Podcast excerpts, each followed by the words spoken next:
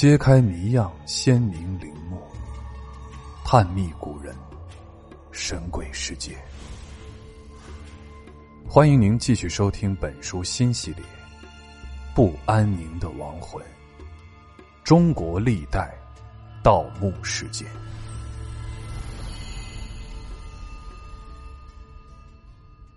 第三节：平顶山应国墓。一九七九年十二月，河南平顶山市郊北至村至阳岭上出土了一件邓公簋。铜簋铭文记载了邓国国君之女侍嫁应国的政治联姻事件。平顶山应国墓地因此被发现。据文献记载，应国是周武王的庶子应达。所受封的诸侯国，是在周成王时期接受分封的姬姓国之一。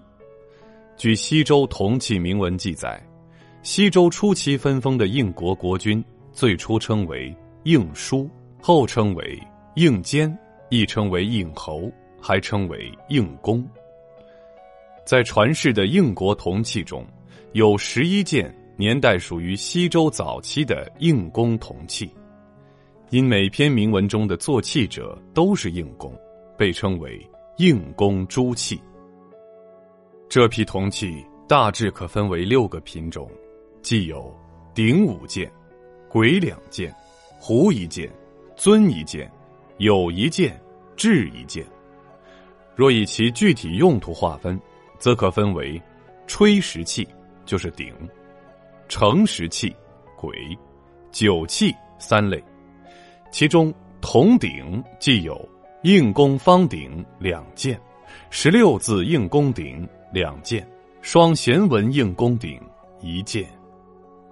应公方鼎甲乙两件，有铭文两篇，均署名应公方鼎。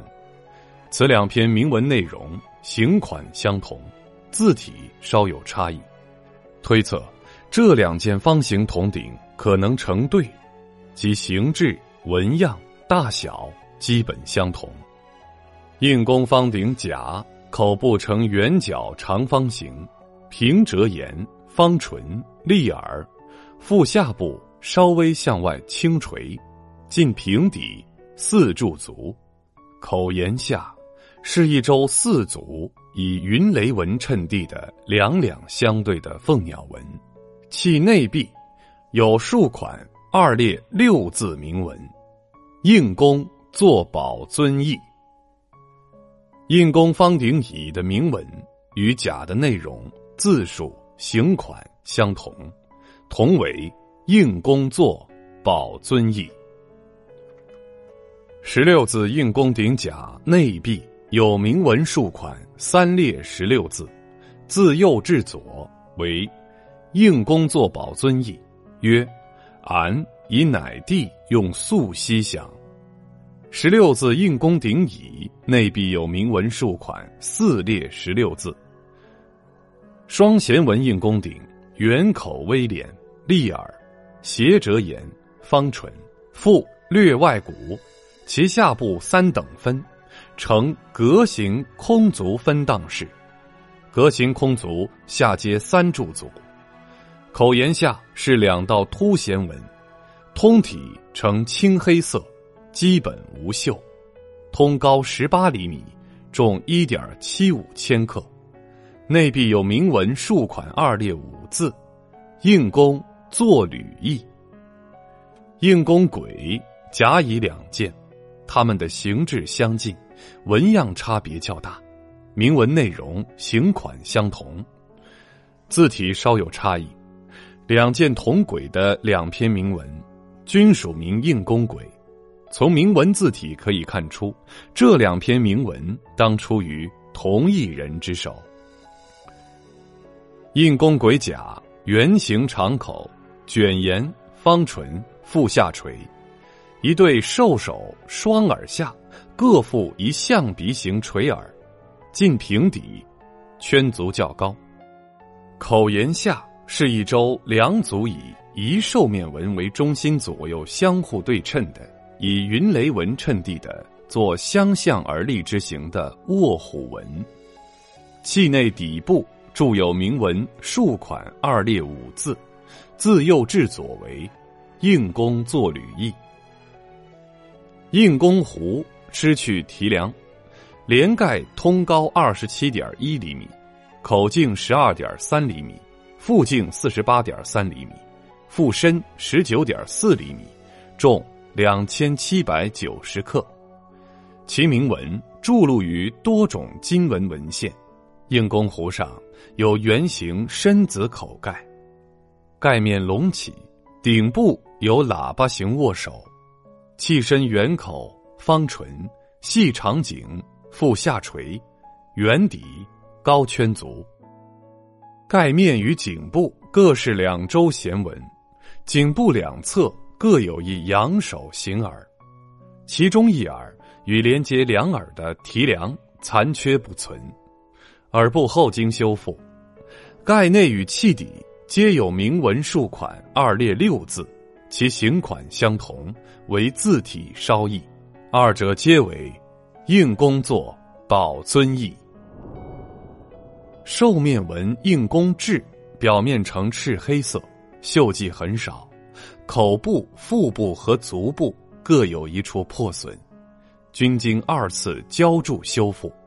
致使部分纹饰模糊不清，通高十六点四厘米，口部长径十二厘米，短径十厘米，椭圆形长口，竖颈，腹下垂，椭圆形圈足，腹部是一周两组以细云雷纹衬地的凸木兽面纹，腹内壁有铭文数款二列六字，自左至右为应工作。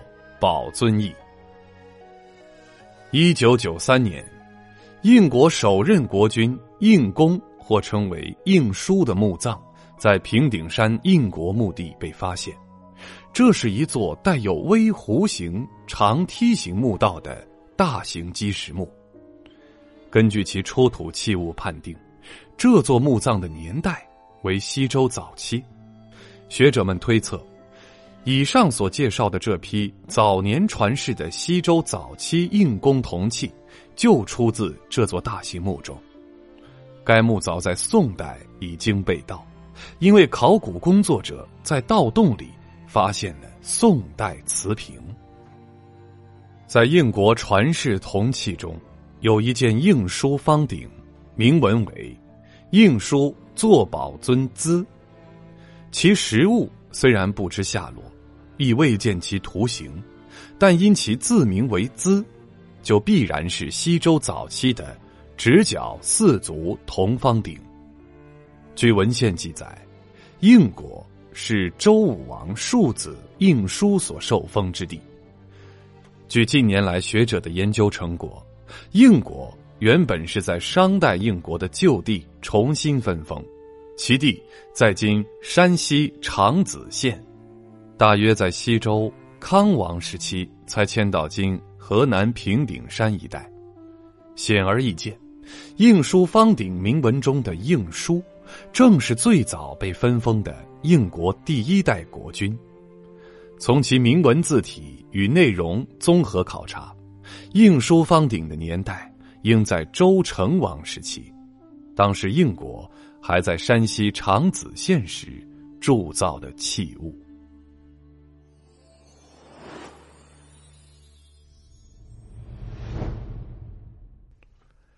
本集的趣味链接来说一说周初应国。应书因出封在山西境内，位于殷王都安阳的西边，所以当成王周公平定了武庚、管叔、蔡叔这三监之乱后，啊，遂将监督一的移民的使命赋予位置较近的应国，因而呢，应书又称为应监，啊，坚守的坚。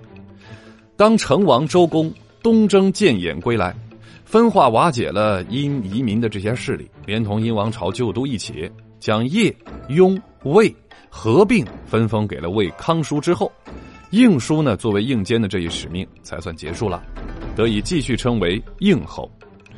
或许正是因为应侯为周王朝立有大功，才被晋升为卿士，啊，最终就成为周王室内的三公之一，而称为应公。成王晚期，原居于山西境内的应国被迁到了现在的河南平顶山一带，与曾国、鄂国以及南阳盆地的邓国、谢国一起，在周王朝南方构筑起了一道十分坚固的屏障，有效的阻挡了南方劲敌南怀夷与荆楚的北上。